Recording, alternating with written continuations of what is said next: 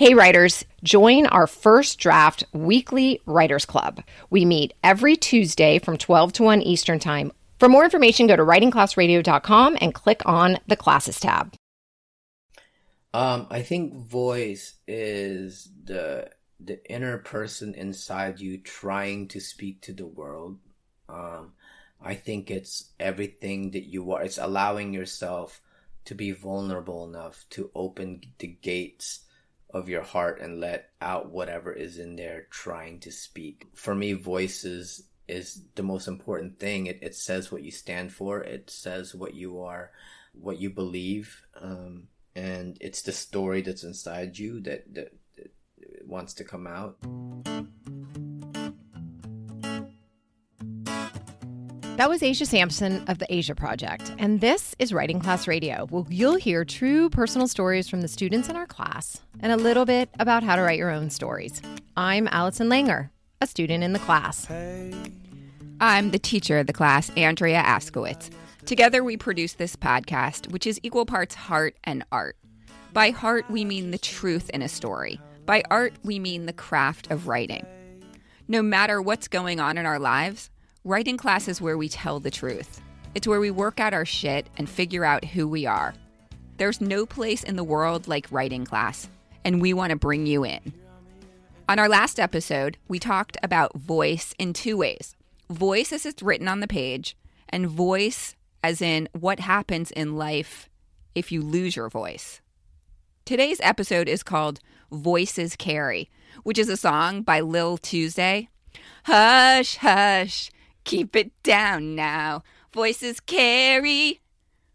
A voice is a musical instrument. Or not. We just had to sit through that song. That is for sure not a musical instrument, your voice. We're talking about how our physical voices can carry a story with inflection, pace, volume, tone, and pitch. Yeah, voice can make us love a story we might otherwise not even like or understand.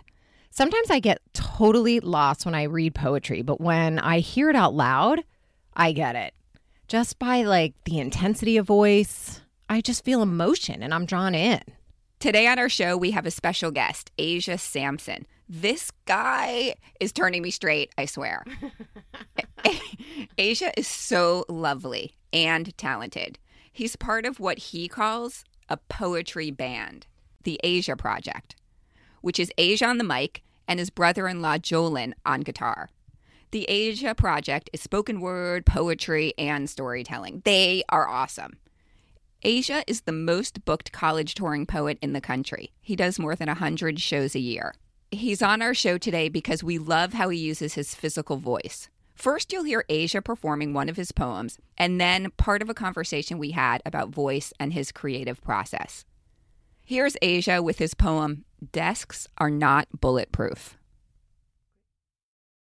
I start every creative writing workshop by placing a desk in the middle of the room and asking students to write as many uses for it as possible. I get answers like a platform to ride on or a fort to crawl inside of but not once has anyone ever said a barricade to protect myself from bullets. If they did, I would tell them a single round from an AR 15 has enough inertia to splinter that wooden school desk to shreds punctured a piece of gum stuck to the bottom by the star athlete studying for a test to prove his varsity jacket isn't the only mold he's meant to fit into, shattered the spot on the tabletop where a girl sharpied her first name with the last name of the person she's just hoping will notice her in the halls, not knowing later that day a gunman will enter those halls. Do you know he went to school here? He sat on that same desk, scribbling inside textbooks we haven't replaced in 10 years, scribbling sketches of himself setting the school on fire that all of us decided to ignore. How did we ignore? The one time he came to us asking for help from the bullies before he started running up a tally of all the lunch money they've ever stolen, vowing to one day make everyone pay it back with their lives. A news channel will say it's a mental health issue. Another will say it's gun control. But not once have we made ourselves the center of those headlines, replaced the officer's name with our own, knowing we are armed with the tools to protect our children, and none of us chose to go inside. We heard those shots since Columbine. We heard it since Sandy Hook. We still hear it in inner city schools. We've gone so deaf from the ringing, we can't hear our children try to tell us it's the trigger that causes terrors in their sleep. Wakes the ghost they'll see anytime anyone says guns don't kill people. It's the trigger that makes them jump in their seats anytime they hear the click of a person's pen next to them.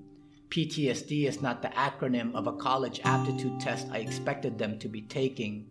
Sitting in a classroom shouldn't feel like laying in an open casket after you've survived, knowing a bullet doesn't have to be fired in our direction for it to kill us. It just has to be fired directly into our lives. I check in on my son at night, and every time he pretends to be sleeping, and as much as I want to call him out for that lie, I realize it's a skill that might one day come in handy. Just the other day, my friend sends me a link to where I can buy an armored backpack. The pockets are lined with Kevlar and metal. How much more weight are we placing on these kids' shoulders? Had you asked me as a child what I knew of active shooter drills, I would have thought it had something to do with basketball. Had you asked me what I thought was locked in my teacher's drawers, I would have said it's the answers to next week's test. I would have never guessed a pistol. I don't have a cheat sheet for how to solve this. I just know we are arming our teachers with the wrong weapons. How horrible it must be to have to rifle through the bullet points of their job descriptions, seeing it's now full of loopholes the gunman shot through. How tragic to have to choose between the barrel or the shield as they press their entire bodies to barricade the door and protect everyone inside at Stoneman Douglas. They said after the SWAT team secured the area, the students continued to hide because when the gunman first came, he was dressed in full police armor, yelling, It's safe to come out now, as he fired round after round at those that believed him. Tell me that's not what we are leaving our children to believe in. Tell me that the current shape of our gun loving country hasn't gone sideways, looking like a hand with its fingers curled around a handgun. Tell me they can run freely through the halls again without having flashbacks of weaving around the bodies of their fallen fallen friends tell me their chance of never again will finally become chance of hasn't been since. Tell me when I instruct them to write out as many uses for a desk as possible, I won't have to explain desks are not bulletproof. I'm sorry it's something you had to learn in the first place, but I hope one day we'll get it right and you'll believe us again when we say you are safe, you are safe, you are safe. Our dear children, you can come out now. You are safe.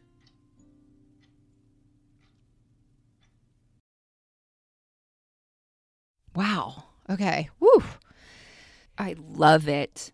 Yeah. I mean, it's it's intense. Really, really intense. I do think if I had read that on the page, I would kind of get it, but when he goes into it and the pace and um the tone and when he it's so intense that I felt it in my gut. I get I know. I get chills in these two different parts like when he goes into the part about like he kind of slows down when he's getting into the part where his son, he brings in his son and then at the very end, he slows down again. And I'm just like, oh. It's amazing when he slows down mm-hmm. because I don't even notice that I'm like all like tense. And then when he slows down, I'm like, oh, it's a huge relief. Yeah. Right. It's amazing. Right. Speeds up and you're like, ah! and then he slows down and you're like, oh, yeah. so good. He's, he's damn good.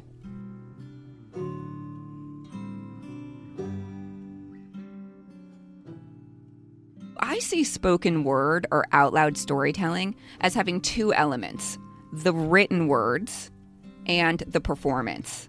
So lately, I've been working on performance. Like, I have a secret desire, don't tell anybody, to do a one woman show. And I've been dying to know how Asia is so good at performance. So I asked Asia to talk to us. Up after the break, my conversation with Asia. We're back with Asia Sampson, and we're talking about voice. You just heard Asia perform his new poem, Desks Are Not Bulletproof. I just want to say that this guy is a genius. For anyone who's never tried to do this or remember this, or this guy does it from memory. It's crazy. Yeah, he does. He he performs all his poems just out of his mind, out of his body.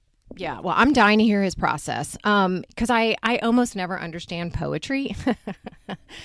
it moves too fast. It's like sometimes just too vague. I'm only getting little bits and pieces and for my little brain the way I process, it doesn't work. But this guy tells a story so well and he uses his voice and his tone expertly. And I am able to follow along with zero issues. I love him. I love him too. When I talked to him for this episode, it was so much fun, and I learned all his secrets. We talked for like an hour. It was so generous and awesome. That's cool. I asked him how he starts writing the poems. I wanted to know okay, do you start with the written word or the performance? And here's what he said All my poems always start with sound and tone for me. Like, okay, I'm going to write about my sister's death. How did I want that to sound, right? Or I'm going to write about my love, my love for Jess and the angle that I'm going to come at it with. How do I want that to sound first? So a lot of times in my head, I already know how it's going to sound. I may not have the words, but I know how it's going to sound, right? Um, part two is what's the takeaway for me? Like, what am I, what's the message I'm giving out here? You can look at it in the way of songs. Some songs have just put you in a mood, right? So I always know the sound of it, the tone of it, right? I don't know the exact sound. I don't know the, you know, the chords or the melody. I don't know the, I don't even know the words. I just know I want it to sound reflective or I want it to sound mundane or I want it to sound, you know, intimate and uh, vulnerable or I want it to sound hilarious and upbeat. That's how I, I already know where the, the tone of this where it's gonna be. Right. So you go for a mood in a way. You go for a sound, a mood and a sound. Mood and sound, yeah, yeah. Um, I like to call it tone more so than anything because there's a tone to it. Like there's a, um, you know, there's there's there's a feeling behind it. Um, and then I and then from there I I know then I have to figure out okay but what's the message? What's the takeaway? What am I what do I want to say in this poem? And sometimes I may not even know that. Sometimes the poem will reveal that right? I've had situations where I've written poems and I have no idea what what I'm saying here. And then all of a sudden it just reveals itself to me as I'm writing it. Well, I'm a writer first. First and foremost I will always be a writer a storyteller. So the things that you do pretty much is what I do. The writing and the words and everything and, and the, the imagery all has to be, you know, sharp. When we did the last poem, um, the Desks Are Not Bulletproof poem, the line about my son was the first thing that popped up to me, right? That was the first thing that inspired that poem.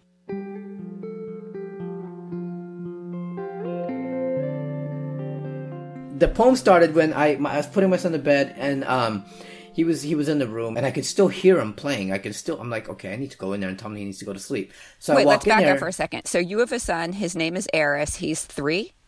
Yeah, Four? he's four. So I go in there, and now he's laying down, and he's like, I look, and I could like his eyes were closed, but his high, his eyes were closed in a way where you can tell it's, he's forcing them closed. You know what I mean? Yeah. Like he doesn't know how to. He's not a good enough liar to try to, you know.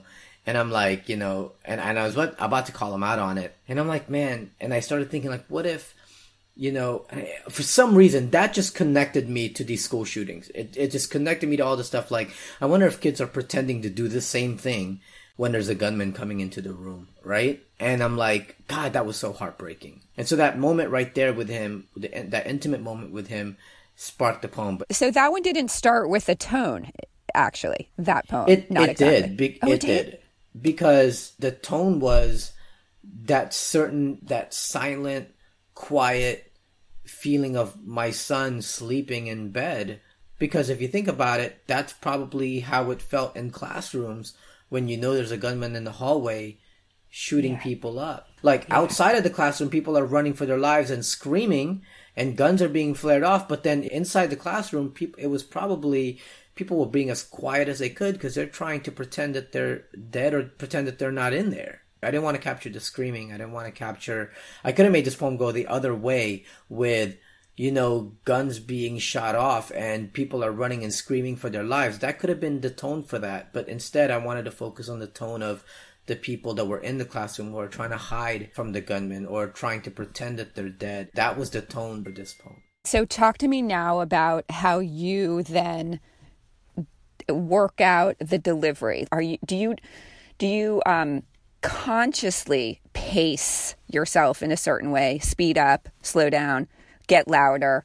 Funny story, but um, when I was in junior high, Um, I try to be a break dancer. I pop locking. Um, there was a guy who would teach, uh, who who was teaching me how to, you know, how to dance that way.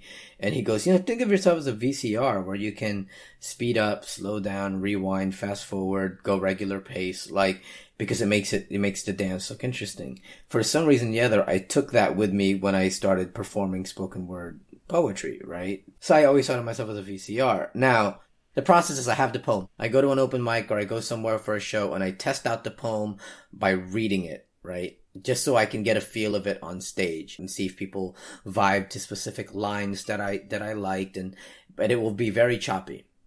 And then when I decide, okay, I want to put this in my arsenal, then I learn it, I put the paper away, and then I perform it for the first time, like without paper. Every time I perform it for the first time without paper, I can guarantee you I will mess it up. I, I always mess it up. I have never had a time when it didn't get messed up. Um, because it, you can practice it all day, but as soon as people are staring at you, it becomes a whole different environment, right? And then I perform it again and again. Here's the magical thing. After you perform something a couple of times, I wanted to get to the place where my mouth can literally spit the poem without me even thinking of it anymore. And now my mind instead is thinking of this part's coming up, bring this word up. This part's coming up, drop a pause here. This part's coming up, extend this word. My mind starts messing with the poem now, like freestyling it in my head basically on drop a word here, add a you know, add inflection there. My mind is thinking that now because the words are just coming out automatically out of my mouth because I'm not consciously thinking about the words anymore.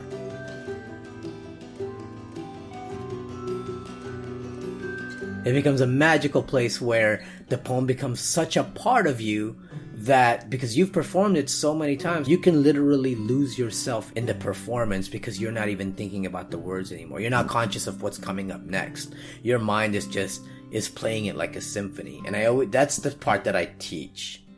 That's the part that I teach is that get to the point where the poem becomes so automatic that you can play it like a symphony without you even thinking about the words anymore.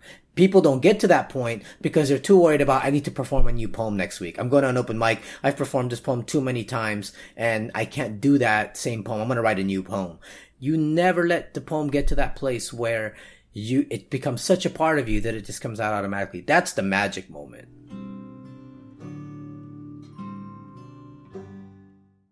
That's when you're feeling the audience. Mm-hmm.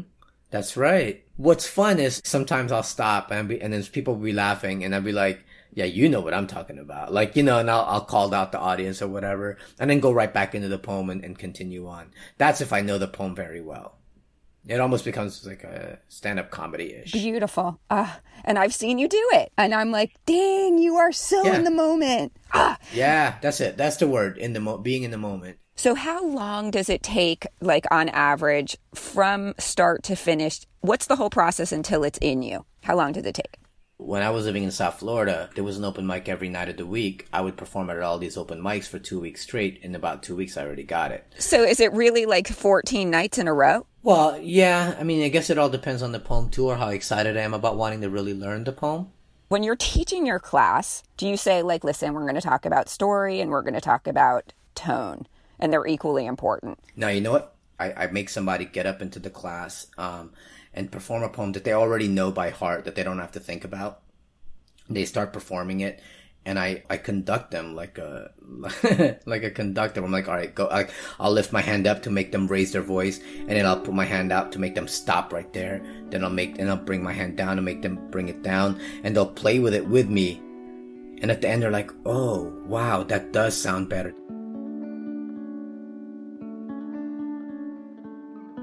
The writing stuff that I teach, and when we when I'm talking about writing and talking about storytelling and writing writing words, I do you know the basic formulas and and things like that. But the performance stuff, there is no lecture, there is no um, all right, this is just do this. No, I we it's hands on. Like you just come on and, and through that practice, they can see what it is that I'm doing and why I'm moving them through it a certain way. I just got sweaty hearing him say that bit about um, how he teaches. Oh, God. and also 14 times. That's my problem. Holy shit, that's totally your problem. yes, because you're, I mean, I hate to say this, No. but you are slightly awkward on stage when you don't know it and have it in you. But we did that live performance. If you guys have not heard it, check out our episode with Anne Randolph. I don't even remember which number it is it's now. episode 21, Writing Class Radio Live. Okay. Check it out because Andrea and I did a little stand up bit and I practiced my ass off. And she I practiced my ass off 14 times. I told that story before I got up there. well, it was Yep. awesome. You did a great job. And then with the music behind you and like the whole thing, it was just so perfect. So that's what it is. It just takes way more practice and performances than you would ever imagine. Well, now I get it. And Yeah. now I have this like, yeah, like I'm kind of like fired up. I'm going to I'm going to an open mic night every night from now on.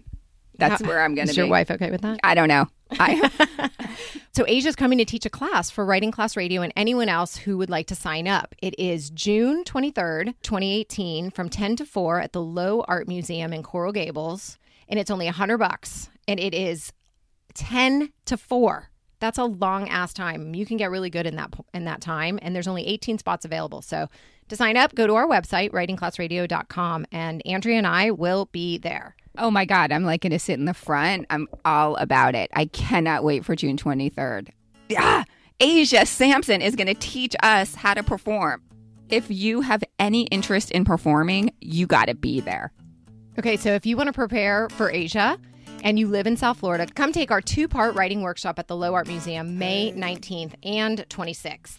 You'll learn how to start your story, end your story, and everything in between. The class is also small, so just 12 people. So sign up. If you don't live in Miami and you cannot make it to the Asia class, you can still participate and learn. Writing Class Radio has a three-part writing workshop on sale for 50 bucks. Check out our website because we have tons of other resources and tips and craft talks and where to publish your essays. Lots of really cool things. So use us. We're we're a great resource. Okay, so thank you for listening. We hope you've enjoyed this episode. If you did, we'd love to know. I guess if you didn't, we'd love to know that too, but rate and review us on Apple Podcasts or wherever you get your podcast. Before you go, if you have a business or startup, Andrea can help you tell that story. She'll come to your office and teach all your employees how to better articulate why they do what they do, because stories sell. And I'm for hire too. Let me help your rising seniors refine their college essays. Email info at Writing Class Radio for a quote. Writing Class Radio is produced by Virginia Lora, Andrea Askowitz, and me, Allison Langer. Theme music by Ari Herstand. Additional music by Jolin from the Asia Project. Writing Class Radio is sponsored by and recorded at the University of Miami School of Communication. If you want more Writing Class Radio, follow us on Twitter and Facebook and check out our website. Our new episode will drop the first Wednesday of every month. See you then. Until then, there's no better way to understand ourselves and each other than by writing and sharing our stories. Everyone has a story. What's yours?